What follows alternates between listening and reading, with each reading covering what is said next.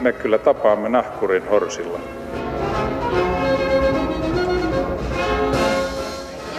Mä sanoin, että minä juon nyt kahvia. Hyvät ihmiset, kiva kun olette siellä ja tervetuloa maamme kirjani uudelle aukeamalle. Täytyy kyllä myöntää, että minulle kävi ihan uskomaton flaksi. Vähän yli 30 vuotta sitten muutin synkkään maahan, jolla oli maailman pahimpia itsemurhatilastoja ja josta ei paljon positiivista puhuttu. Ja maan nimestä oli jopa väännetty haukkumasana suomettuminen. Ja nyt yhtäkkiä asunkin maailman parhaassa maassa. Olen osa maailman onnellisinta kansaa ja vanhat kaverini ovat minulle kateellisia siltä osin, kun ylipäätään vielä elossa ovat. Suomi on maailman rehellisimpiä, tasa-arvoisimpia, turvallisimpia maita ja Suomi tuottaa eniten hyvää muille maille ja maailmalle. Hyvältä tuntuu ja hyvä me. Mutta mitä merkitystä näillä ennätyksillä, huippusijoituksilla ja papukajamerkeillä sitten oikein on? Sitä mietitään tänään täällä ja vierainani ovat ulkoministeriön maakuvayksikön päällikkö Laura Kamras. Huomenta. Hyvää huomenta. Ja kuluttajatutkimuslaitoksen professori, tutkimusjohtaja Mika Pantsar. Huomenta. Huomenta. Tervetuloa ja kiitos kun tulitte. Äh, juuri tilastokeskus julkaisi pitkän listan internetissä. Sitä voitte kaikki katsoa, jos huvittaa. Suomi maailman kärjessä, sillä haku, näillä hakusanoilla sen pitäisi löytyä. Se on tilastokeskuksen sivustolle ja siellä listataan, missä kaikessa me tällä hetkellä me suomalaiset ollaan maailman parhaita, toiseksi, kolmanneksi parhaita. Kuinka paljon näitä uutisia huomataan muualla? Onko tämä niin meidän juttu, Suomi mainittu jossain vai... Niin, kuka muu paitsi me itse katsoo tätä toivottavasti, tilastoa? Toivottavasti joku muukin kiinnittää asiaan huomiota, että että nämä rankingit, mitä tuossa juuri mainitsit, niin niitä on paljon maailman pullollaan erilaisia rankingeja. Niitä me sitten meidän niin kuin oma, poimimme sieltä meille niin kuin kiinnostavia tuloksia. Ja usein on niin, että niissä mitataan sellaisia asioita, jotka meille niin kuin suomalaisessa yhteiskunnassa on arvokkaita ja niihin on niin kuin pitkään panostettu. Hmm. Esimerkiksi avoin yhteiskunta, niin sillä on juuret niin kuin satoja vuosien takaa. Voidaan hakea niin kuin perspektiiviä, että eihän nämä niin kuin että Suomi pärjää, niin se on meille mie hirveän hyvä uutinen ja sitä on hyvä kertoa sitä tarinaa. Ja kun me mietitään tuota maakuva, maakuva niin kuin viestintää, niin nämä on meille semmoinen yksi työkalu viestiä Suomesta, koska tänä päivänä globaalissa maailmassa kilpailu on valtavan kovaa ja se erottautumisen tarve niin on, on kuitenkin aika niin kuin suurta. Että pitää olla jotain, jolla erottua. Anteeksi, pitää heti kysyä välissä, että kilpailu on tosi kovaa. Mistä me kilpailemme? No, no esimerkiksi, no jotain nyt yhden esimerkin, esimerkiksi osaajista tänä päivänä, se on aika ajankohtainen. O, niin, että fiksut ihmiset ei lähde Voidaan pois. kilpailla investoinneista, mm. voidaan siis ylipäänsä globaali maailma on hyvin erilainen, kun mietitään vaikka 30 vuotta taaksepäin tai ylipäänsä Suomen historia. Että ollaan hyvin niin kuin avoimessa maailmassa tänä päivänä ja ihmiset liikkuu ja että miten niin kuin herätetään sitä huomiota. Että tässä niin kuin tämmöiset esimerkiksi mittari siitä, että Suomi on maailman onnellisin kanssa, niin se on, mm. on se aika niin kuin, vaikka, vaikka sananlasku on, että kel onni on sen onnen kätkeköön, niin tota, ehkä se kuvaa sitä meidän niin kuin sielunmaisemaa, mutta kyllä me siitä mielellään viestitään, koska se mm. kertoo siitä, että Suomessa on hyvä olla ja hyvä elää. Teistä en tiedä, mutta kaikki kaverini, joille mä olen kertonut että hei, me ollaan kuulemma maailman onnellisin kansa, niin ne alkoi nauraa. Ja kattia kanssa nätisti ilmaistuna. Ja Mika, sä oot kirjoittanut ainakin yhdessä kolumnissa, että sua ärsyttää, miten se, miten se meni, eliitin loputon kyky olla negatiivinen. Tai... Niin, tai tarvittaessa negatiivinen. Ja sitten taas välillä elämöidään ihan hirveästi kaikella sillä hyvällä. Että se on sellainen maanisdepressiivinen tavallaan suhtautuminen sen maailmaan. Ja itse mä näen, että tavalliset ihmiset on niin kuin – ne on aika realisti, että se ihmisten maailma on tavallaan, siellä ei tarvi elämöidä sillä, että meneepäs tosi huonosti. Tämähän niin kuin näin ennen vaaleja tavallaan mm. täytyy kertoa, että nyt, on, että nyt menee ihan hyvin, mutta pian menee paljon huonommin ja sen takia pitää tehdä kaikenlaisia välttämättömiä leikkauksia ja muita tämmöisiä. Niin, niin mun mielestä tämä kansa on paljon fiksumpi kuin sen johtajat. Mutta täällä vaalitaan myös legendaarista melankoliaa ja täällä on semmoisia, jota ei voi edes kääntää muille kielillä ilmaisu kuin tämä on niin tätä tätähän tämä korreloiko nämä asiat? Pitääkö valittaa Alvariinsa, että voi olla maailman onnellisin kansa?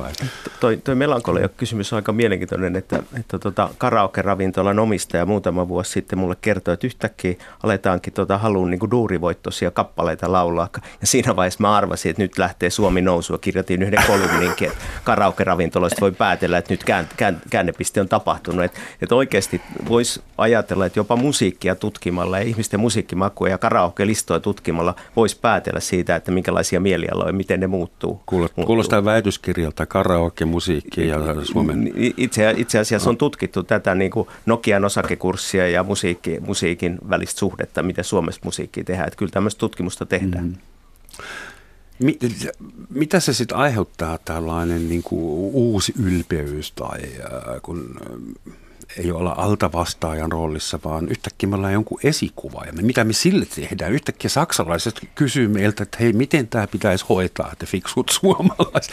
Mitä meille kerrotaan? Aivan, mutta ehkä tartun vielä tuohon äskeiseen tuosta, kun puhuttiin, että mitä tämmöiset niin rankingit me itsekään uskota, uskota niin kuin siihen, että tai että kyseenalaistetaan. Musta kertoo meistä suomalaisista, me ollaan rehellinen kansa ja me mietitään oikeasti näitä asioita. Me myös kyseenalaistetaan. Että mun mm-hmm. me näen sen vahvuutena, että, että ei oteta vaan niin kuin itsestäänselvyytenä marssitaan torille, että nyt on niin kuin tapahtunut joku suuri käänne, vaan me, me ollaan itse asiassa ensimmäisiä, ensimmäisenä aina kyseenalaistamassa, että voiko tämä pitää paikkansa. Mm. Ja musta se on meidän vahvuus. Mä näen sen niin kuin semmoisena, että meillä on niin kuin mahdollisuus katsoa yhteiskuntaa sillä tavalla niin kuin kriittisin silmin. Ja se kertoo myös siitä, että mun mielestä meidän keskustelukulttuuri, että me keskustellaan paljon eri asioista, niin se on, se on myöskin, niin kuin, ja uskalletaan olla eri mieltä ja haastaa asioita, niin musta se on hyvä asia.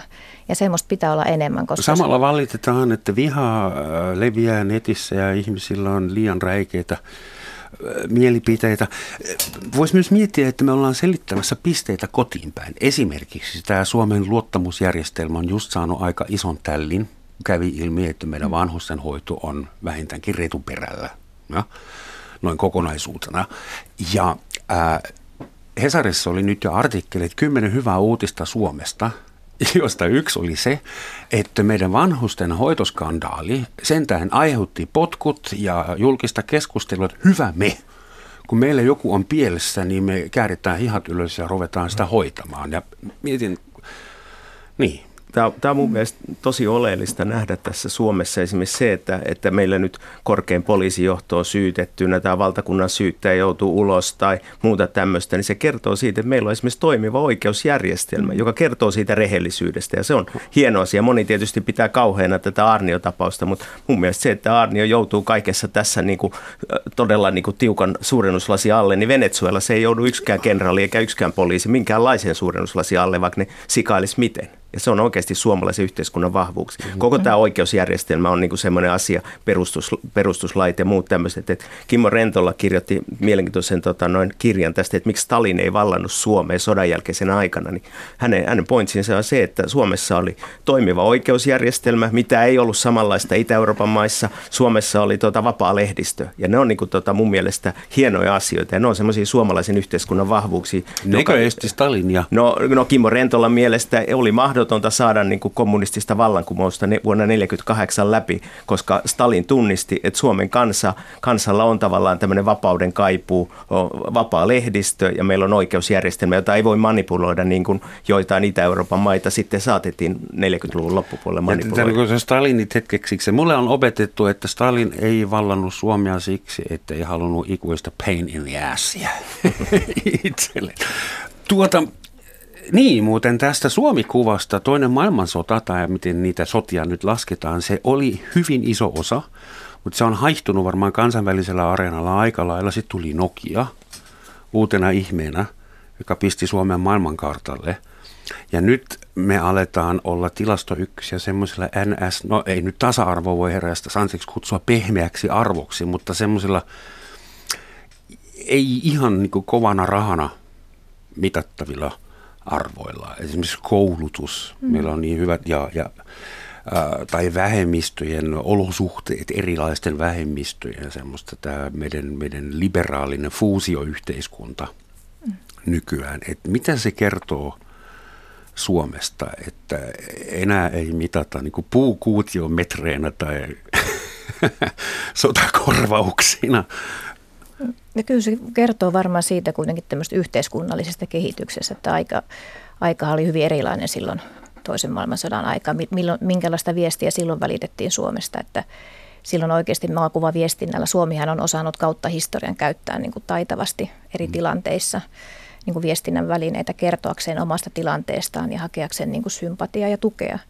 Että, että esimerkiksi maakuva, maakuva filmi tehty silloin sodan aikana, missä ensiksi näytetään niin kuin iloista kesäpäivää, missä nuoret menevät uimaan ja seuraavassa kuvassa nopea leikkaus onkin pommitukset – niin se oli semmoinen, mm. niin kuin sillä, että käytettiin niin kuin kuvaa välineenä kertomaan, mm. missä mennään. Tänä päivänä tietenkin Nokia mainitsi tuossa, että se tietynlainen käänne ehkä semmoisessa meidän maakuvan, tuossa puhuttiin aiemminkin, että, että siinä vaiheessa kun on tullut Nokia ja on tullut EU-jäsenyys, että Suomi on tavallaan tietyllä tapaa tehty semmoiset niin fundamentit, laitettu Suomi läntisen arvoyhteisön jäsenenä. Ja sitten val, tämä IT-nousu Nokian myötä, tämmöinen niin kuin kauppa ja tietyllä tavalla myöskin Neuvostoliiton romahdus, joka sitten taas lamaan aiheutti. Ja lama oli taas vaikeaa aikaa silloin, mitä silloin viestittiin siitä, että sitten sen jälkeen niin ollaan lähetty ja sitten päästään tähän, että miten tänä päivänä me niin kuin asemoimaan itseämme. Et mehän tehtiin tuossa kymmenisen vuotta sitten, lähdettiin niin oikeasti profiloimaan,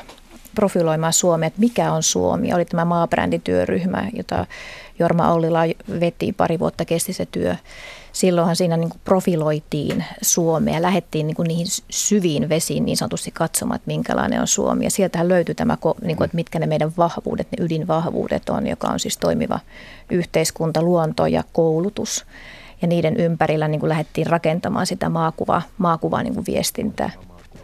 Niin, tämä on mielenkiintoista tämä maakuvakeskustelu, että Elina Melkiin teki väitöskirja, miten kulttuuri henkilöt on tätä maakuvaa jo yli sadan vuoden ajan rakentanut, kuinka Sibelius ja, ja Väinö Aaltonen ja varsinkin Alvar Aalto oli vahvasti tekemässä Suomen maakuvaa ja, ja Pariisin maailmannäyttelystä 1900 alkaen, niin Suomessa on ollut aina ne omat osastonsa ja 39 New Yorkin maailmannäyttelyssä Alvar Aallolla oli tämä Spirit of Freedom ja kaikki nämä. Mutta heti kun suomalainen menestyy on... jossain, vaikka tenniksessä, niin hän on osa maakuvaa ja halus tai ei. Totta kai. Ja urheiluhan on niin kuin valtava. Mietitään no. vaikka niin kuin kymmenluksis Paavo mm. Nurmi ja Hannes Kolehman. Ja siis nämä ovat tämmöisiä valtavia niin. identiteettiä. Tässä muuten toi, toi Pariisin maailmannäyttely on hyvin olennainen semmoinen käännekohta siinä, että on, se oli sortovuosien aikaa ja mitä silloin niin kuin viestittiin Suomesta, mentiin taiteen ja kun politiikka ei voitu puhua, niin mentiin taide edellä ja, ja, ja sitten lähdettiin rakentamaan semmoista niin kuin kulttuurin kautta sitä identiteettiä ja urheilulla on itse asiassa tosi merkittävä rooli tässä maakuvassa, koska mm. Että kyllähän meidän niin kuin ehkä kenties formulatähdet saatetaan tuntea ja he ovat itse asiassa näitä meidän kärkinimiä tänä ja päivänä. Hiljainen hetki Mäkihypylle. Aivan tänään. Tuota, sitä mä, mä vaan mä, mietin, mä, että on, miksi tätä maakuvaa, siis mä olen Saksasta kotoisin, Länsi-Saksasta ja kyllä saksalaisena ei tarvitse olla huolissaan maakuvasta, eikä meillä vissiin olekaan niin maakuvatoimikunta tai bränditoimikunta, koska se on valmis se brändi ja se on äärimmäisen sekava. Meillä on Hitleristä Bachin kaikkia. ja onko tuommoinen maakuva obsessio, tai ainakin on olemassa virka sitä hoitamaan, ja todennäköisesti sulla on kollegoita siellä ja resursseja, niin onko sitä muillakin, vai onko se niinku suomalainen erikoisuus, vai pienten maiden, vai onko se pohjoismaalainen kyllä se delikatessi? Olla, kyllä se taitaa olla ihan kaikki, niin kuin lähestulkoon useimmissa maissa on jollain tavalla hoidetaan, niin kuin, olko erin nimillä, Valtion oman mainostoimisto tavallaan? No ei, ja sitten tämmöinen, onko tämä obsessio joku tämmöinen, täytyy ajatella, että tai joku ongelma tai haaste. Tämähän on meille vahvuuksien viestintä, että mehän viestitään meidän vahvuuksista, eikä se ole niin kuin semmoista jollain tapaa semmoista niin kuin mitenkään keksimällä keksittyä. Mehän kerromme tarinaa Suomesta, koska joku sen kuitenkin kertoo. Et mielellään me siis itse kerrotaan, okay. koska aina löytyy... Niin, Joo. Mun, mun, mun mielestä maakuva on niin paljon oleellisempaa kuin kertoo muille, niin on se, että kerrotaan meille itsellemme ja tunnistetaan Aivan. sitä omaa ma- maata. Että mä niin kuin vähän vierastan sitä, että mennään tuonne maailmalle huutaa, minkälainen me ollaan maakuvana, vaan kyllä se on niin kuin se meidän oma identiteetti. Että niin kuin mä itse ajattelen, että Suomen niin kuin maakuvan keskeisin asia on tämä keskinäinen luottamus, että me eletään tämmöisessä yhteiskunnassa, me luotetaan toinen mm-hmm. toisiamme ja ei siihen niin kuin tavallaan tarvi ehkä, ehkä sitten tuonne muulle maailmalle lähteä edes huutaan, että mä ymmärrän, miksi pitäisi huutaa. Mä mietin toisaalta yhteiskunta, näin sä ainakin väität, että perustuu luottamukseen. Me julkaistaan kaikkien verotiedot kerran vuodessa. Jos meillä on korrupti poliisipäällikkö, se joutuu linnaan. Jos meillä on korrupti joku, se joutuu linnaan. Kuka, kontrol, kuka suorittaa laatukontrollin? kun sä sanot, että jos me luotetaan toisiimme, niin sitten me ollaan sinisilmäisiä. Meidän pitäisi kytätä toisiamme mahdollisimman paranoidisella tavalla, että tämä meidän hienon yhteiskunnan laatu pysyisi niin korkealla. Että miten nämä sopii yhteen teidän mielestä? No nythän kaikissa ministeriöissä uskotaan vahvasti tähän big dataan ja että ruvetaan kaiken tieto, tietotekniikan avulla kontrolloimaan, siirtämään Kelalle tietoa pankkitileistä ja muista semmoista. Että tämähän on ihan järkyttävää tämmöinen niin kuin isoveli valvoo ideologia, joka on levinnyt Suomessa ministeriöihin, jossa sitten tietosuojavaltuutettu sanoo, että ei noin voi toimia. Eli täällä on niin kuin Minusta on todella järkyttävää lukea, että mitä, mitä eri ministeriöissä tällä hetkellä mietitään, että miten voidaan kontrolloida. Se sopii Kiinaan, mutta se ei sovi Suomeen. Suomi ei sellaista tarvitse. Mutta Suomi, niin. mut mikä sanoi tuossa äsken, mä haluan tarttua mm. tuohon, koska sulla oli erittäin hyvä pointti siitä, että jos me tämä maakuvasta, että mikä on maakuva – että kyllä se on niin kuin peili Suomesta, että kun katsoo peiliin, niin sitten näkee, että minkä, että jos halutaan maakuvaa niin sanotusti parantaa, niin pitää katsoa omaa maata, että miltä se näyttää, että onko siellä jotain, että eihän niin kuin maakuvaa tehdä niin, että mennään kertomaan tuonne, että me ollaan niin kuin parhaita tässä ja tässä, että, että se olisi ainoa kärki. Se on yksi, se on yksi niin kuin tarinan osa, mutta kyllä se on niin kuin, maakuva ei myöskään ole, ole mikään niin kuin yksittäinen kampanja tai yksittäinen logo. Mm. Että brändiasiantuntija Simon Anholt joka muuten tällä viikolla vierailee Suomessa. Tervetuloa kaikki Tiedekulmaan torstaina. Ja hän on aikoinaan sanonut, tämmöinen pieni mainospala tähän väliin, niin hän on aikoinaan sanonut näin, että hän on paljon seurannut ja seurannut valtioiden toimintaa että mitenkä, ja ollut paljon tukemassa niin kuin valtioita tässä niin sanotussa maabrändityössä tai ehkä mieluummin itse käytän sana maakuvatyössä, niin että semmoinen, että nähtäisiin suoraa korrelaatiota siinä, että joku laitetaan joku tietty euromäärä brändäämiseen, että se tuottaisi mitään tulosta. Että ei se ole se, vaan se kysymys on siitä, että miten sä viestit siitä, että mitä teet muille. Jos ajatellaan inhimillisesti, että eihän että jos olet kiinnostunut jostain muusta maasta, niin kyllä siinä täytyy olla jotain, joka sua itseesi niin vetoaa. Että siinä on jotain hyvää, johon sä tartut, eikä niinkään, että menet niin kuin lähtökohtaisesti kertomaan, että olemme parhaita jossain, vaan on oltava tarjottavaa muille. Ja mm. siihen niin kuin pitää, se on niin kuin semmoinen, ja Suome, Suomella on näitä ratkaisuja tarjottavana, ja siinä me mielellään niin ollaan viestimässä. Koulujärjestelmä on rakennettu sitä mukaan, että se miellyttäisi ulkomaisia toimittajia tai blogaajia, vaan se on semmoinen, mitä itse tänne on haluttu tai pystytty järjestämään, ja samoin kaikki muut. Tehän keräätte vain niin kuin kermat päältä ja yritätte myydä ne hyvällä suomalaisella kiiltävällä paperilla painettuna tai netissä tai millä nyt, mutta siis äh, millaisia konkreettisia vaikutuksia siitä on? Tuleeko lisää kiinalaisia turisteja tänne aiheuttamaan liikevaihtoa? Niin, tai takia? ruuhkia Helsinkiin. Tämä on oikeasti, että me eletään vielä Suomessa siinä vaiheessa, jos me toivotaan, että tänne tulee turisteja rajattomasti, mutta enää Amsterdamissa ei toivota sitä, eikä toivota San Franciscossa monessa paikassa, että, että tässä on ihan selvä niin kuin käännepiste tapahtuu, että halutaanko me siis Lappi täyttää turisteilla, halutaanko me, että Helsinki on tukossa, ei haluta, mutta se on vielä, niin kuin sitä ei vielä saa sanoa ääneen, että turismillakin on rajansa. Yksi pointsi tällä tilastokeskuksen mitalilistalla on, että oliko Suomessa on kolmanneksi eniten tilaa. Oliko se nyt Euroopan unionin alueella tai koko maailmassa, mutta joka tapauksessa että äh, alhainen väestötiheys. No ensinnäkin se nyt ei ole saavutus, pikemminkin ehkä sen vastakohta joidenkin mielestä. Se nyt on vain niin kuin olosuhteiden olemassaolo, että jos oltaisiin Siberiassa, se olisi vielä alhaisempi, jos oltaisiin Saksassa, se olisi 20 kertaa korkeampi, niin mitä se tekee sille listalla ja mihin se meitä oikeuttaa? No ehkä tonkin voi nähdä niin kuin mahdollisuutena, että meillä on tilaa, meillä on, löytyy hiljaisuutta. Ehkä jossain päin maailmaa nähdään se arvona, että hyvänen aika, voin matkustaa Suomeen ja siellä on hiljaista. Ja mikä on suomalainen hiljaisuus. Sehän on myöskin kunnioitusta, että se, se tietynlainen, mikä on se suomalaisen hiljainen tila, niin sehän ei ole mitenkään semmoinen välttämättä epämukavaa, vaan me saadaan jopa kokea se niin kuin miellyttävänä. Niin että... Esimerkiksi löylyhuoneissa yleisissä saunoissa. Siellä on aika hiljasta ja se on aika mukavaa, että ei tarvitse höpöttää koko ajan muiden ihmisten kanssa. Radiossa tarvitsee keskusteluohjelmassa ainakin. Vaikuttaako tämä kokonaisuus, tasa-arvo, koulutus, vaikuttaako ne esimerkiksi meidän luottoluokitukseen, joka on tällä hetkellä AA plussa?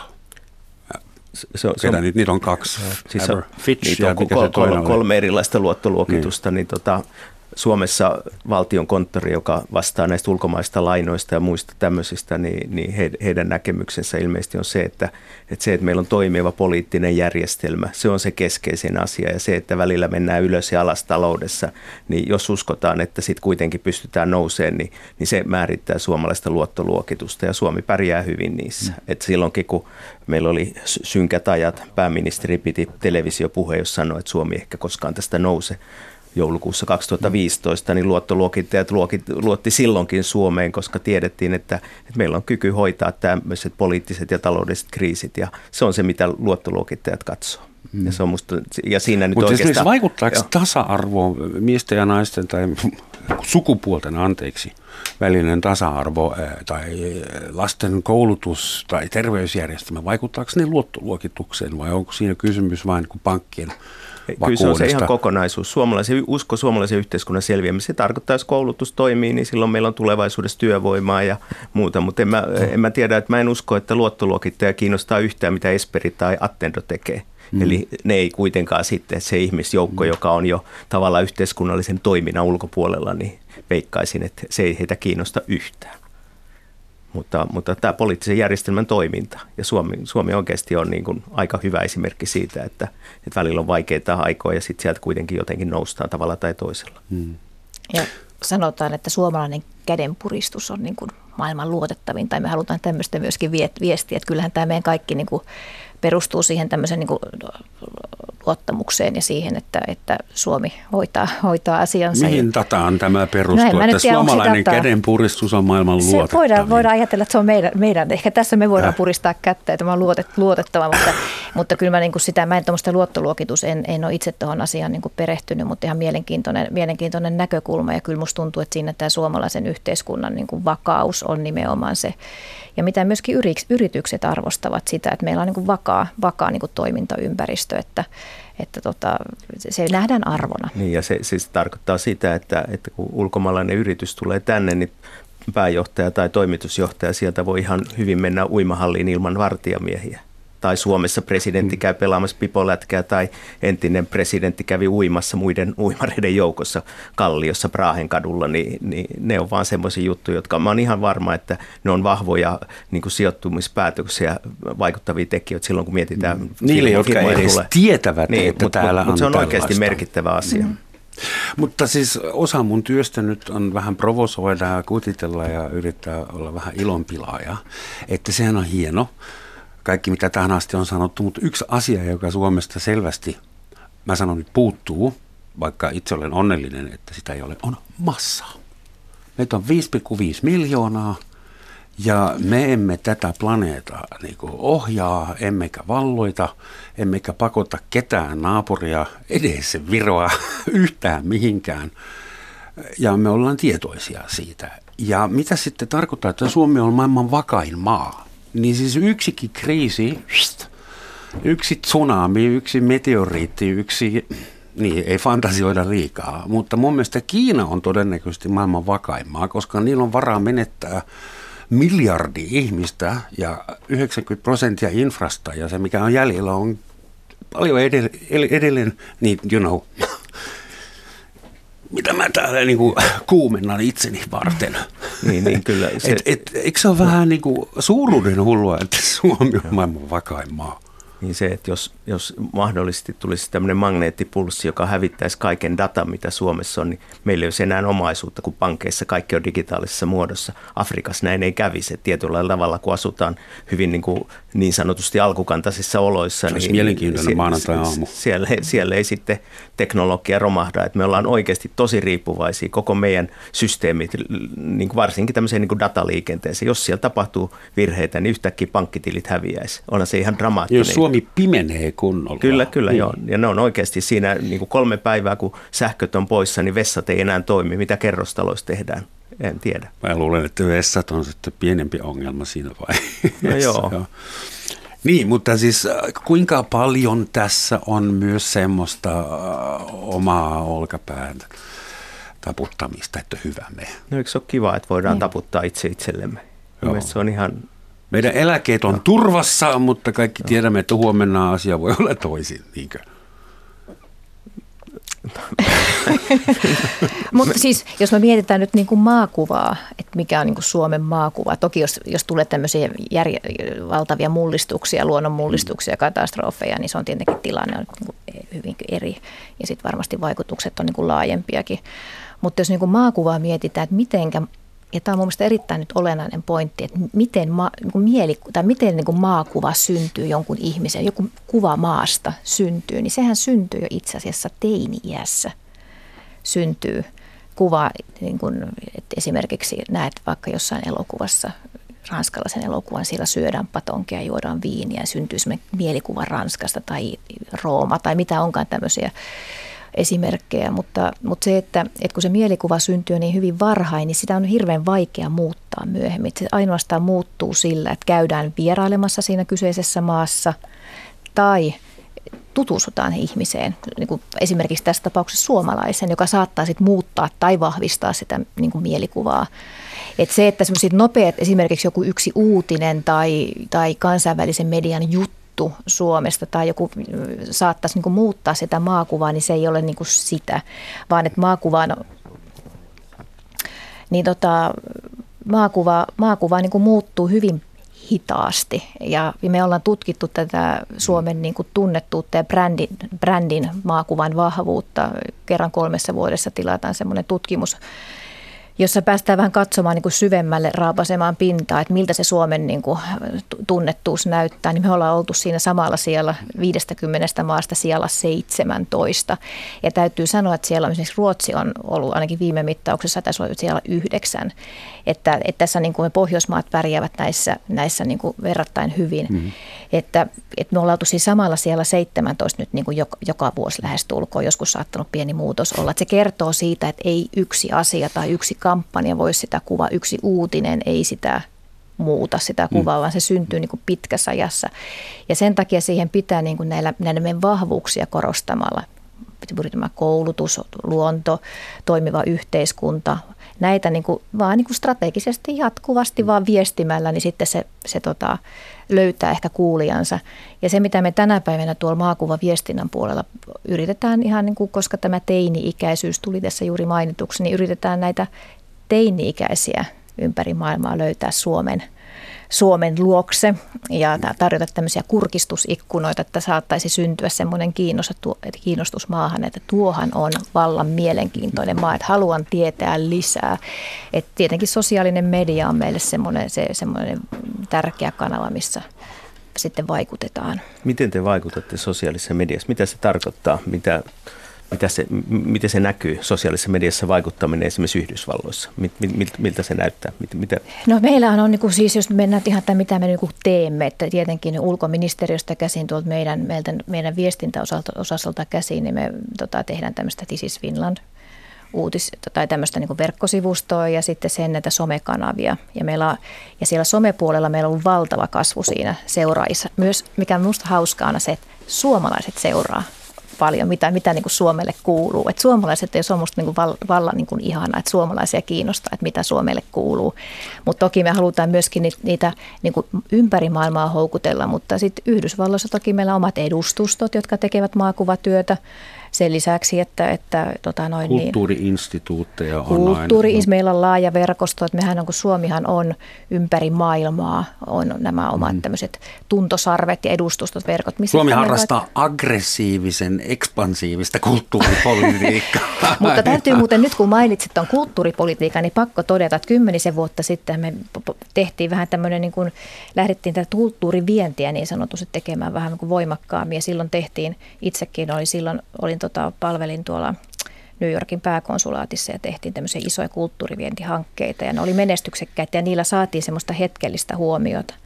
Mutta näissä mittauksissa, mihin äsken viittasin, tämä brändimittaus, tunnettuus, Suomi pärjää heikoiten näissä kulttuuri, kulttuuri tämmöisissä indekseissä, että se suomalainen kulttuuri ei sitten kuitenkaan ole, meiltä puuttuu ehkä semmoiset niin suuret nimet, niin kuin Ruotsilla vaikka ABBA. Meillä on niin kuin eri segmenteissä, meillä on meillä on kapelimestareita, ja, ja, mutta meillä semmoiset niin läpileikkaavat. Tämä alkaa kuulostaa Suomi-Ruotsi maaottelulta ei, tai olympialaisilta ei, tai jotain semmoiselta. Me tehdään Ruotsin niin kuin, kanssa mielellään. Paljonko teidän standilla kävi vierailijoita messuilla? S- s- sitä, sitä mä oon miettinyt, että kun Suomessa aina vähän harmitellaan, että kun Virolla menee niin hyvin ja Ruotsin menee hyvin, niin miksei meidän kannattaisi niin kuin integroitua siihen kokonaisuuteen. Me ollaan osa sitä kokonaisuutta. Että silloin aikoinaan, kun sauvakävelylle ke- yrittiin keksiä jotain nimeä 90-luvun puolessa välissä, niin Nordic. Sitten, niin, sitten se tuli Nordic ja, ja se oli oikeastaan tosi hyvä. Ne mietti Scandinavian, mm. Walking, Ei. kaikkea tämmöistä. Fennoscandinavian. Niin, niin, just näin, mutta se, se Nordic oli ja silloin siellä oli ajatus heillä Excelillä, jossa se silloin se käsite kehitettiin, oli ajatus siitä, että, että se kuvaa jotain sellaista puhtautta, raikkautta, liik, liikettä, muuta tämmöistä. Se oli aika fiksusti ajateltu ja se on tänä päivän maailman tunnettu Nordic Walking. Mullekin tuli äsken mieleen, kun tässä kehuskeltiin, että se mitä Pohjoismailla on yhteistä niin kuin brändejä, aiheena yhdessä ja erikseen on tämä hieno yhteiskuntajärjestelmä, tasa-arvo, turvallisuus, äh, luonnon puhtaus, mutta myös design. Mm. Ihan kuin tekstiiliä, lasia, whatever. Kuuluuko, korreloiko ne jollain tavalla tämä – vai onko se? Toi, toi, toi on musta toi design on silleen mielenkiintoinen, että... Kaikki että, muistuttaa toisiaan. Mutta mut, mut tuossa Scandinavian Design oli semmoinen design research-yritys, joka aikoinaan sitten Mari Mekonen Artekin tuotteita myi Yhdysvalloissa, niin, niin, niin sitten kun katsoo niiden listoja, niin melkein kaikki tuotteet oli Suomesta. Scandinavian Aha. Design siis 60-luvulla, kun Marimekko ja muut oli siellä. Eli, eli, eli se oli vahvasti suomalaista, mutta sitä kutsuttiin Scandinavian Design ja se meni Amerikassa hyvin siinä vaiheessa läpi. Vain ma, me ma, tiedämme, ma, että emme jo, ole Skandinaavia. Mutta... Joo, no joo, mutta sitä kutsuttiin. Ja se oli oikeasti suomalaiset tuotteet oli siellä, ne oli niitä, mitä myytiin. Niitä kutsuttiin vain Scandinavian Designiksi. Joo, mutta nyt päästiin tähän mun, mun omaan mieliaiheeseen, joka on tämä pohjoismaisuus. Ja se on, niin kuin, se, on se meidän niin kuin ydin, että jos niin kuin ydin tässä koko meidän maakuvasta. Kyllä me ollaan niin kuin osa pohjoismaista perhettä ja se on niin kuin se meidän vahvuus. Ja Pohjoismaat myöskin niin kuin ryhmänä näkevät sen myöskin tässä niin, kuin niin sanotussa profilointityössä, että kun haetaan synergioita, niin voidaan olla vahvempia. Kun tehdään asioita yhdessä, niin ollaan vahvempia. Toki jokaisella on ne erityispiirteensä. Niin, ja niitä. Ruotsin koulujärjestelmä ei ole mikään maailman esikuva, Suomen on. Että niin, kyllä siellä niitä eroja on. Niin, että ehkä tämä tasapainottavat, niin kuin tasapainoitamme toisiamme, mutta kyllä se, niin kuin se meidän lähipiiri löytyy tuosta niin kuin, niin kuin pohjoismaisesta tota noin, niin, perheestä ja, ja, ja sitä nyt yritetään, on muutaman vuoden ajan yritetty tehdä vähän, niin kuin, vähän niin tehokkaamminkin, mutta, mutta tota, katsotaan mihin päästään. Berliin tuli mieleen tästä pohjoismaista synergiasta tai identiteetistä. Berliinin lähetystörakennus on yhteispohjoismainen ja norjalaiset ehtivät varata juhlasalin ennen suomalaisia ja että otti päähän viimeksi. Että on siitä haittaakin, siitä synergiasta. Mutta millä tavalla Suomi sitten eroaa? Mä ymmärrän, että Suomen identiteetistä, brändistä aika isokin osa menee tähän NS-skandipiikkiin. Mutta mikä sitten on se osa, joka on oma tai erillinen. Kyllä, kyllä jos niin kuin maailman lehtiin lukee, niin kyllä PISA-tutkimukset ja koulutusjärjestelmä, niin on se vaan kaikissa maailman maissa, kun kerrotaan jostain esikuvallisesti koulutusjärjestelmä, niin Suomi on ihan aina jutuissa ykkösenä. Että kyllä se vaan, vaikka PISA-testi nyt kertoo, että Etelä-Korea voi olla vähän ja joku Kiinan maakunta voi olla vähän edellä, niin kyllä mä ainakin itse, itse niin kuin lukee maailmanlehtiin, niin, niin kyllä se vaan Suomessa koulutusjärjestelmä, eikö se ole varmaan teidänkin? On, on ilman muuta. Ja, ja sitten kun se lähtee, se koulutus lähtee, sit se saa, siitä saa semmoisen niin laajemmankin tarina sit suomalaisen yhteiskunnan kehityksestä ja siitä, että mihin tämä koko meidän yhteiskunta on perustunut semmoisen niin yhdenvertaisuuden ajatteluun että, että Suomessa kaikilla on tasa-arvoiset mahdollisuudet esimerkiksi koulutukseen, niin onhan se semmoinen niin kuin viesti, joka, ja sitten kun se myös tuottaa tuloksia, tänään oli aamulla, mä huomasin uutisista, että on koulutusviennistä tullut hyviä uutisia, että miten pyritään niin kuin enemmänkin kasvattamaan, että sitten se myöskin tuo, korreloi tämmöisiä niin kuin ihan niin kuin konkreettisia niin kuin tuloksia, mutta kyllä se meille se koulutus on se on se niin kuin ydin ja, ja se, että miten niin kuin erottaudutaan. Että jokaisella toki on ne omat erityispiirteensä, mutta kyllä mä niin kuin pohjoismaisessa yhteistyössä näkisin sen, että enemmänkin katsotaan niitä, että mitkä me, mit, missä me voidaan niin kuin yhdessä, mitä me voidaan yhdessä tehdä, että missä me voidaan vahvempia. Mistä nämä arvot tulee? Mä mietin, että se, Suomessa on paljon tilaa ja täällä ihmiset kunnioittaa koska me olemme nisäkkäitä, kunnioittaa toistensa reviiriä. Ja täällä ihmisillä on iso reviiri ja myös iso intiimivyöhyke ihan yksilöillä. Ja jossain, missä on paljon ihmisiä, pitää koko ajan kilpailla ja pärjätä paremmin kuin muut. Onko tämä tällainen reiluuden hakuisuus – Johtuuko se siitä, että täällä on riittävästi tilaa perinteisesti? Anteeksi, tämä nyt on keittiö, kulttuuriantropologia. No, kansainvälisessä arvotutkimuksessa Suomi, kuten Ruotsikin, eroaa muista maista siinä, että, että täällä on valtava tämmöinen niin kuin individualismi ja yksilökorostus, joka varmaan niin kuin liittyy tähän, tähän just siihen, että täällä on ollut reviiri ja täällä sitten on pidetty huoli siitä omasta alueesta ja se on tuottanut, mutta että kaikki nämä kansainväliset luovuustutkimukset ja luova luokka ja muut tutkimukset, Suomihan oli kärjessä, se johtuu siitä, että, että näissä arvotutkimuksissa Suomessa on vahva tämmöinen niin kuin tekemisen, yksin tekemisen meininki, joka, joka sitten niin kuin näkyy niissä, niissäkin tuloksissa. Mutta kyllä tämä, niin kuin, mistä arvot tulevat, että eihän niin kuin arvoja niin kuin sinällään että esimerkiksi maakuvaviestinnän kannalta, että me keksitään arvoja, että me tuodaan jotain esille, mitä me ei olla. Että kyllähän ne arvot on kertoo tästä suomalaisesta yhteiskunnasta. Esimerkiksi juuri tämä avoin demokratia ja miten, miten me ollaan niin julkisuuslaki on ollut, niin kuin mennään jo monen sadan vuoden tota, taakse, että miten ollaan lähetty, mitkä on ollut semmoiset niin avoimen yhteiskunnan periaatteet. Meillä on esimerkiksi avoin päätöksenteko ja julkinen sektori ja, ja tavallaan uskotaan semmoiseen avoimuuteen, että sehän niin kuin, se vaan kanav, kanavoituu sieltä niin kuin, siitä meidän, niin kuin, meidän niin kuin sisimmästä, että ei näitä, niin kuin, että eihän arvoja voi sinällään, mutta kyllä me niin kuin Pohjoismaissa niin on, tiet, on, on totta kai nämä pohjoismaiden, niin kuin esimerkiksi juuri tämä tasa-arvo ja yhdenvertaisuus, että kyllä, ja, et, se on myös luottamusinstituutioihin, että kun väestötilastoja on alettu maailman ensimmäisenä Ruotsissa tekee, Suomi, Suomi oli osa sitä Ruotsia, jossa maailman vanhimmat väestötilastot tulee. Tänä päivänä monessa maassa on aika vaikea tehdä väestötilasto, koska ihmiset epäilevät, että heitä ruvetaan tarkkailemaan. Mm. Meillä on sosiaaliturva tai henkilötunnus, jota ei monessa maassa voisi olla, koska ne ihmiset pelkää olla tarkkailtavaksi. Et, et meillä on tavallaan luottamus on myös se oleellinen osa siinä Suomen historiassa. Ja sehän tulee nimenomaan sieltä Ruotsin kyllä, ajalta. Kyllä tulee. tulee näitä, näitä on luotu on. tämmöiset tietynlaiset periaatteet ja sen on, takia meillä on tämä yhtymäpinta Joo, on, on, Ruotsin kanssa. Koska Suomihan on erittäin puhdas pulmunen korruptiotilastossa, mutta kyllä me nyt kaikki tiedämme arvon kansalaiset, että Suomessa ei tarvita korruptiota, koska me ollaan keskenämme pikkuserkkuja. Tai ainakin joskus käynyt samaa koulua, eikö niin?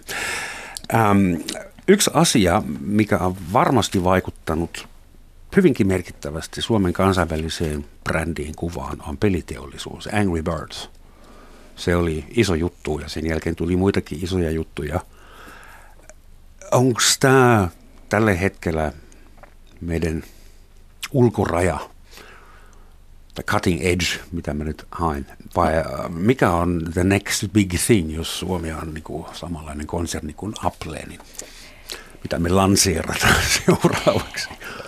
Siis tähän tota, kertoo mun mielestä niin kuin laajemmin tästä niin kuin suomalaisesta Suomesta niin kuin innovaatioiden kotina. Että tämä, Suomihan on niin kuin kautta aikaan tuottanut erilaisia innovaatioita, sosia- sosiaalisia innovaatioita. Se, että meillä on tämä peliteollisuus, niin on aivan niin kuin sehän tietyllä tapaa on jatkumaa sille, että, että meillä on mahdollisuus tuottaa uutta maailmalle ja, ja, ja suomalainen peliteollisuus on menestynyt hyvin ja siitähän me ollaan hirveän hirveän iloisia.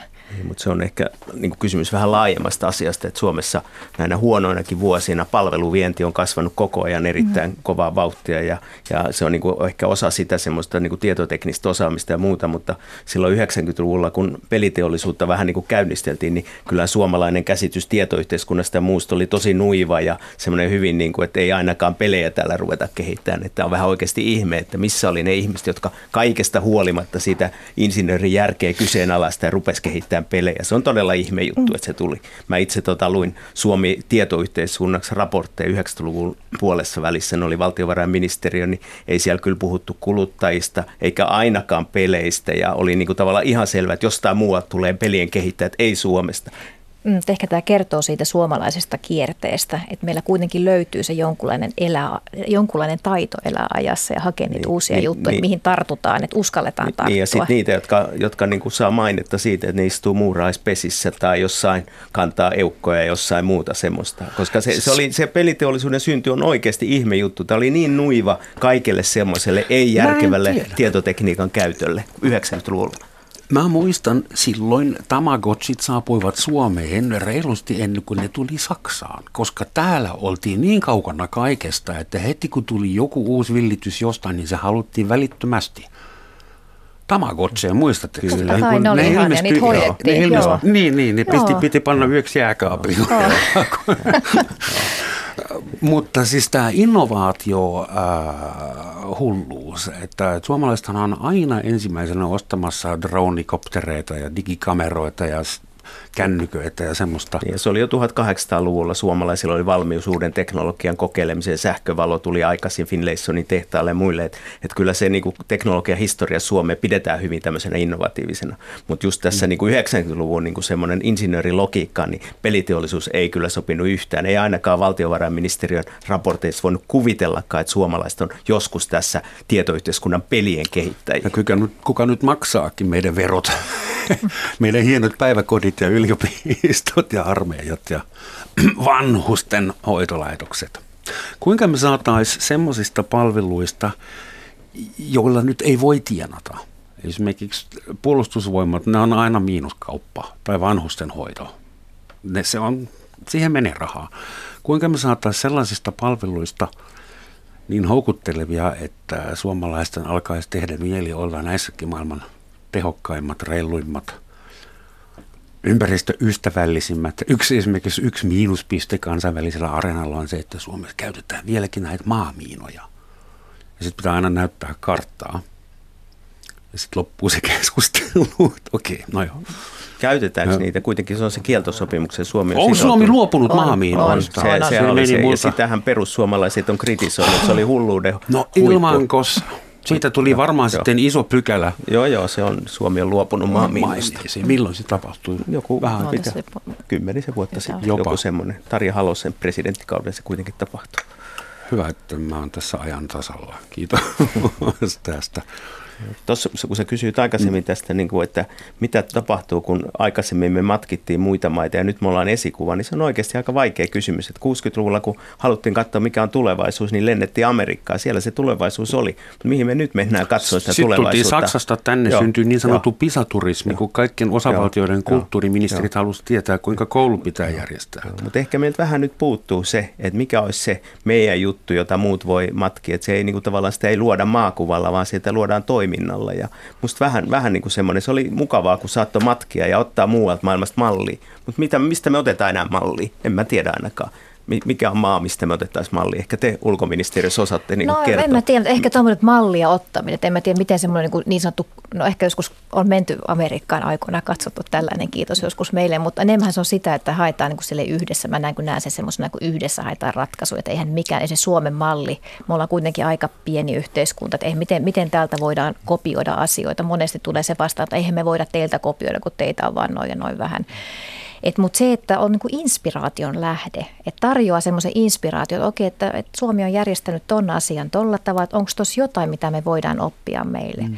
Ja kyllä mä toivon, että me kuitenkin Suomena ollaan sen verran uteliaita ja niin, kuten tiedän, että myös ollaan, että haetaan niitä ajatuksia muilta ja keskustellaan avoimesti muiden kanssa, koska ei kenenkään pidä myöskään tänä päivänä niin kuin jotenkin kokea, että maailma tai me olemme valmiita tai maailma on valmis. Maailma ei todellakaan ole valmis ja paljon on semmoista, mihin pitää puuttua. Ja, mutta enemmän mä näen sen, että se tapahtuu niin kuin yhteistyön kautta kuin sen, että mennään, niin kuin, Suomihan ei ole myöskään semmoinen niin sanotusti, että sormella osoittelemassa, että tämä asia nyt teidän pitäisi hoitaa näin ei me myöskään tykättäisi niin, että joku tulisi meille kertomaan, että te muuten ette ole hoitanut tota asiaa, että voitte sitten hoitaa tämän näin. Kyllä ennen tuli IMFstä ja muualta, kyllä niin. tuli sedät kertoon tänne ja kaikki kumarteli niitä tummiin pukeutuja. Nyt meitä naurattaa, kun tuolta kansainvälisestä järjestöstä joku tulee neuvoon meitä. ihan, niin. Tilanne on ihan kerto, erilainen kerto, tänä päivänä. Kertoo eri Joo. Ihan vähän aikaa sitten Suomi niittasi kansainvälisesti mainetta äh, tällä perustulokokeilulla. Mm. Sitähän uutisoitiin paljon isommin kuin miten se varmaan edes järjestettiin täällä, mutta se, se kiinnosti heti kaikkea. Olisiko tämä se Suomen malli? Että pieni yhteiskunta voi rohkeasti, nopeasti kokeilla jotakin, vaikka oppia virheistä. Mä muistan vaan, kun tämä tölkipantti tuli, niin Suomessa se Suitsait järjestettiin, yhtäkkiä oli näitä koneita joka paikka. Ensimmäinen sukupolvi oli kamala, mutta nyt ne toimii. Ja jossain muualla, missä on 50 tai 100 miljoonaa ihmistä, se on vielä kesken ja tietyt tölkit pitää viedä tiettyyn kauppaan. Olisiko se se idea, että Suomi rohkeasti tekee yhteiskunnallisia kokeiluja ja muut saavat sitten, niin kuin me ennen Ruotsista opettiin? Sano vaan. Niin, niin, niin, siis kyllähän tämä niin kuin, niin kuin viimeisen kymmenen vuoden aikana tullut tämä ajatus tämmöistä kokeilusta, mutta itse asiassa se oli jo Obaman ja, ja tota Cameronin niin hallituksessa tuli tämmöiset psykologiset yksiköt, jotka, jossa ruvettiin niin miettimään, että voisiko yhteiskuntaa käyttää tämmöisenä laboratoriona ja Englanti ja Yhdysvallat on vähän liian iso siihen, että kyllähän Suomi on aika hyvä paikka tämmöiselle, mutta sitten siinä on vähän semmoinen niin luonnontieteellinen harha, että jotenkin voitaisiin niin objektiivisesti kokeilla. Tähän kansalaispalkkajuttu, niin tämä on aika suppea kuitenkin, että siinä on paljon kriitikot sanonut, että ei se kaikin osin toimi, mutta sehän on totta, että kyllähän se herätti huomiota paljon maailmalla. Hmm. Ja kyllä me niin kuin siitä, koska nämä kuitenkin, jos mietitään niin kuin maailmanlaajuisesti, niin onhan meillä niin kuin samanlaisia haasteita ympäri. Eihän me niin kuin yksin olla ongelmiemme kanssa täällä että, tai, tai haasteidemme kanssa, vaan sama, Pari samanlaisia. lunta on tällä niin, no, mutta sekin snow-howlla korjata. snow-how korjaa ja katsotaan meidän lentokenttää. Mutta tota, että kyllähän se, että, että, se, että, että me kerrotaan muille, että miten tämä, meillä on ollut tämä kokeilu ja kerrotaan, miten se toimi. Ja jos se ei toiminut, niin on kokeiltu ja se voidaan sitten katsoa, mitä siitä voi, voi tota noin, niin, saada muille niin kuin vinkiksi. Et mun mielestä se, että niin kuin avoimen dialogin kautta meidän, niin kuin, ja se, musta on hienoa, että asiat niin kuin kiinnostaa. Tuli mieleen semmoinen fantasia, että Suomi neitoa tämmöisessä hyvin tyylikkäässä, kalliissa jakkupuvussa globaalisena konsulttina, joka ilman minkä näköistä hiilen jalanjälkeä lentää joka paikkaan ja kertoo muille yhteiskunnalle, että kuinka hommat pitäisi hoitaa. Niin tämä, mm. tämä, miksi niin kuin tavallaan, mä, jos mä ajattelen niin kuin yrityksiä tänä päivänä, niin haluatko yritykset edes identifioitua Suomeen, kun te teette tätä Suomi-kuvaa, että silloin 80-luvulla, kun Suomi kansainvälistyi, Suomi oli säätelytalous aina 80-luvun loppupuolelle asti, sitten vapautettiin energiamarkkinat, rahamarkkinat ja muut, ja silloin Nokia meni New Yorkin pörssiin ja muuta, se muuttui maailma ihan toisenlaiseksi, niin siinä vaiheessa joku Nokia esimerkiksi, eihän heille enää se kansallinen tarina ollut se oleellinen, mitä se vielä 80-luvulla oli, jossa, jos nähtiin, niin, niin onko yritykset oikeastaan tänä päivänä, haluatko ne edes identifioitua Suomeen, niin, mutta sä ehkä tiedät paremmin siitä, että onko se niinku relevantti, tai olisiko niin, että Suomi on ikään kuin taas palaamassa semmoisessa identifioinnin kohteeksi, koska tämmöiset niinku erilaiset multivisioiden tekijät ja muut kertoo, että yhtäkkiä ne yritykset ei enää halunnutkaan, että muistutetaan, että me ollaan Suomesta, ja Nokian mainontahan muuttui kansainväliseksi, siellä oli eri rotujen edustajia mainoksen muissa, sehän oli ihan, se oli kansainvälinen yritys, ei se ollut enää suomalainen Joo, yritys. Se 90-luku oli niin kuin hyvin poikkeuksellista aikaa, että siinä oli ollut tota, tämä tietyllä tapaa oli ollut lama, lamavuodet ja sitten tuli tämä, tämä Nokian nousu ja, ja sitten tietenkin tämä, että ei välttämättä, välttämättä se haluttu niin kuin identifioitua niin kuin Suomeen, kytkeytyä Suomeen, mutta, mutta se kertoo ehkä siitä ajasta ja tänä päivänä, tänä päivänä tota, kyllä mä niin kuin näen, että yritykset – kun puhutaan arvoista ja, ja myöskin niin kuin maailmanlaajuisesti puhutaan, että millä, millä tavalla kyllä yritykset haluavat olla semmoisen maan kyljessä, jolla on niin kuin tietyllä tapaa asiat hyvin. Mm. Että kyllä mä koen, että yrityksillä varmasti on niin kuin, on niin kuin kiinnostusta olla tässä mukana. Ja sitten toki, to, toki yritykset sitten katsovat, että näitä meidän niin kuin y, yleisiä vahvuuksia viestimällä, niin siitä varmasti heillekin jotain niin kuin ovat, ovat saamassa jotain siitä. Niin täl, tällä hetkellä on aika mielenkiintoista, kun tulee seuraavan sukupolven kännyköitä, niin, niin tota, Suomi ja Ruotsihan on vahvassa tilanteessa Ericsson ja Nokia, koska kolmas kilpailija Huawei on kiinalainen, eli maailmassa Kiinan ja Yhdysvaltain niin jännitteen kasvu johtaa siihen, että nämä pohjoismaat, neutraalit pohjoismaat pärjää siinä ja silloin sillä kansallisuudella on oma merkityksensä. Niin. Tuota, meillä on viitesi minuuttia aikaa, niin yritetään paketoida tämä pelto. Menikö se oikein? Maakuvapelto. Nyt kun sitä on kynnetty, mm. nyt sen voikin laittaa pakettiin. Mitä mieltä noista rankingeista? Totta kai ne tuntuu hyvältä ja meillä on myös varaa nauttia siitä, paukutetaan henkseleitä. Mikä hyöty niistä on loppujen lopuksi? No kyllä, kyllä mä näen niissä, niin kuin, että ne on niin kuin hyötyä meille, että ne on kuin väline kertoa Suomesta ja tapa kertoa Suomesta. Että kyllä niin kuin toivotaan, ja ylipäänsä maakuvatyössä toivotaan, että, että mitä tahansa Suomesta kerromme näiden vahvuuksien kautta, niin se herättäisi kiinnostuksen ja sitten lopulta myöskin kanavoisi jonkun päätöksen, joka kohdistuu Suomeen. Esimerkiksi poliittisen päätöksen tai taloudellisen, kaupallistaloudellisen päätöksen, investointipäätöksen tai opiskelija jossain päin maailmaa miettisi, että tuonnepa olisikin mukava lähteä. Että, että ylipäänsä tämmöisiä, niin kuin, mitä tänä päivänä paljon tuossa alussa puhuin siitä osaajien houkuttelusta ja siitä, että, että Suomikin, se on Suomelle semmoinen tärkeä, tärkeä teema, että Mm. Et nimenomaan nimenomaan niin kuin kerrotaan sitä, kerrotaan sitä niin kuin Suomen tarinaa. Tarinaa. Eikä, tarina, tarina, koska me, sen, me halutaan kertoa se Suomen tarina ja myöskin kiinnittää su, ehkä muut ymmärtämään myöskin se, että Suomessa arki on maailman parasta. Että täällä on hyvä elää. Eikö se ole ihana? Eikö se ole ihana Kuulostaa tarina? ihanalta, mutta mä pelkään pahoin, että puolet Suomen tarinasta maailmalla on vielä aika tiukasti erään herra Kaurismäen hallussa muutaman kymmenen vuoden takaa.